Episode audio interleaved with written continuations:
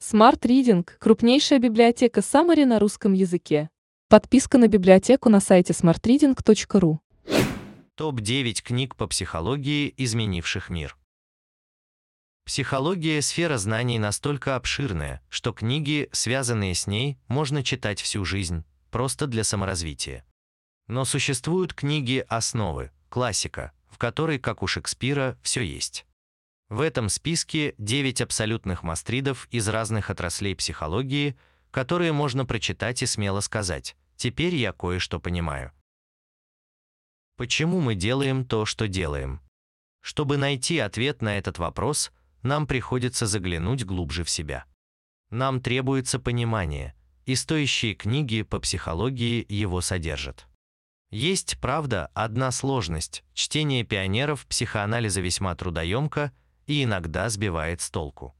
И все же нам стоит читать эти книги, чтобы разобраться в людях, в себе и, возможно, скорректировать свое поведение. Мы постарались упростить для вас эту задачу.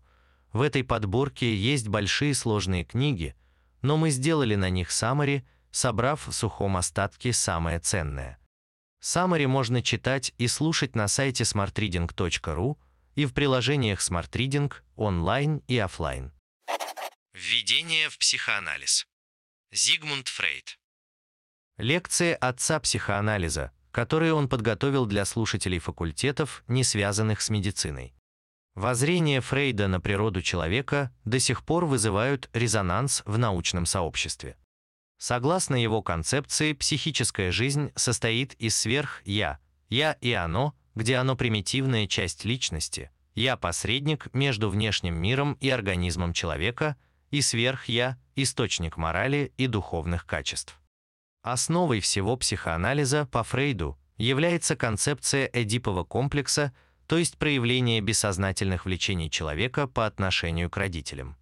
Также Фрейд впервые описал функционирующие в психике защитные механизмы, способные искажать или отрицать реальность. Игры, в которые играют люди. Эрик Бёрн Классика психологии, содержащая знаменитую теорию трансакционного анализа Эрика Берна.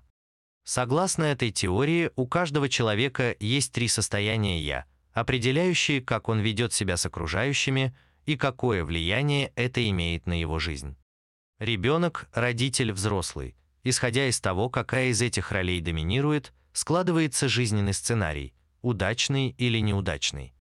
Хотя по Берну основа жизненного сценария закладывается в раннем детстве, его можно изменить, приложив сознательные усилия.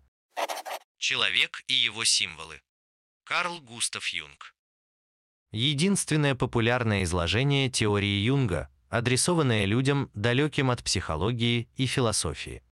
В представлении Юнга подсознание – целый мир, в котором содержатся многие ресурсы личности – а также ключ к общечеловеческим ресурсам, коллективному бессознательному. Подсознание говорит с нами на языке символов, с помощью сновидений, и на эти смыслы мы можем опираться для развития и самопознания. Мотивация и личность. Абрахам Маслоу. Абрахам Маслоу – один из первых психологов, начавших изучать не только девиантное поведение или поведение, отклоняющееся от нормы, но и основы нормальных поступков личности. Один из создателей гуманистической концепции науки, Маслоу был убежден, честность, доброта, великодушие, любовь – исконно человеческие качества. Недооценивание их важности искажает картину мира. Нельзя разобраться в человеке, если игнорировать его высокие устремления. Новая позитивная психология. Научный взгляд на счастье и смысл жизни. Мартин Селигман. Книга основателя позитивной психологии, совершившего своего рода революцию. В отличие от предшествующих концепций, новая позитивная психология концентрируется не на болезни, а на здоровье, не на депрессии, а на радости, не на страданиях, а на счастье. Согласно теории Селигмана, значение детских травм и тяжелого прошлого сильно преувеличено, а большинство сложных психологических состояний преодолеваются с помощью благодарности и прощения. Сказать жизни «да». Психолог в концлагере. Виктор Франкл. Австрийский психолог еврейского происхождения Виктор Франкл в 1942 году попал в систему фашистских концлагерей Освенцим, Дахау и Терезиенштадт. Доктор Франкл дорогой ценой выяснил, что держит человека на земле. Воля к смыслу, обретение смысла – вот что главное, в этом наше предназначение. Когда человек перестает задавать вопрос «За что мне это?» и спрашивает «Для чего?», меняется вся его жизнь и начинается освобождение от страданий. Открытие Виктора Франкла спасло и его самого. Он вышел из лагеря в 1945 году, смог преодолеть потерю почти всех близких и прожил после войны долгую продуктивную жизнь. Эмоциональный интеллект. Почему он может значить больше, чем IQ? Дэниел Гоулман. Книга популяризатора термина «эмоциональный интеллект», едва ли не впервые объяснившая, почему личность человека, навыки, способности, потенциал не может быть сведена к академическому интеллекту. Эмоции представляют собой гораздо более значительный фактор, не только в личной сфере человека, но и в профессиональной. От того, как мы проявляем эмоции и как умеем владеть ими, зависит наша жизнь. Гоулман рассказывает, что нам с этим делать. Поток. Психология оптимального переживания.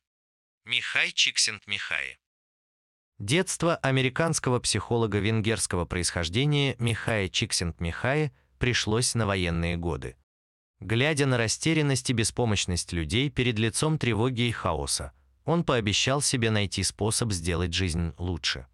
И выполнил обещание, став одним из самых цитируемых психологов современности благодаря теории потока – то есть состояние полной включенности в происходящее, самодостаточности и способности превращать трудности в творческие задачи. Шесть шляп мышления. Эдвард Д. Бона.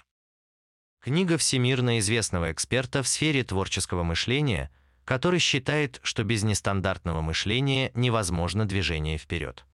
Методика Эдварда Д. Бона учит разделять способы мышления – чтобы всякий раз находить наилучшее решение задачи. Де Бона предлагает сделать сам процесс обдумывания осознанным, научиться переключать сознание и в итоге получить решение в нескольких проекциях. Smart Reading – Summary на лучшие нон-фикшн книги в текстовом и аудиоформатах. Еженедельное обновление. Подписывайтесь на сайте smartreading.ru.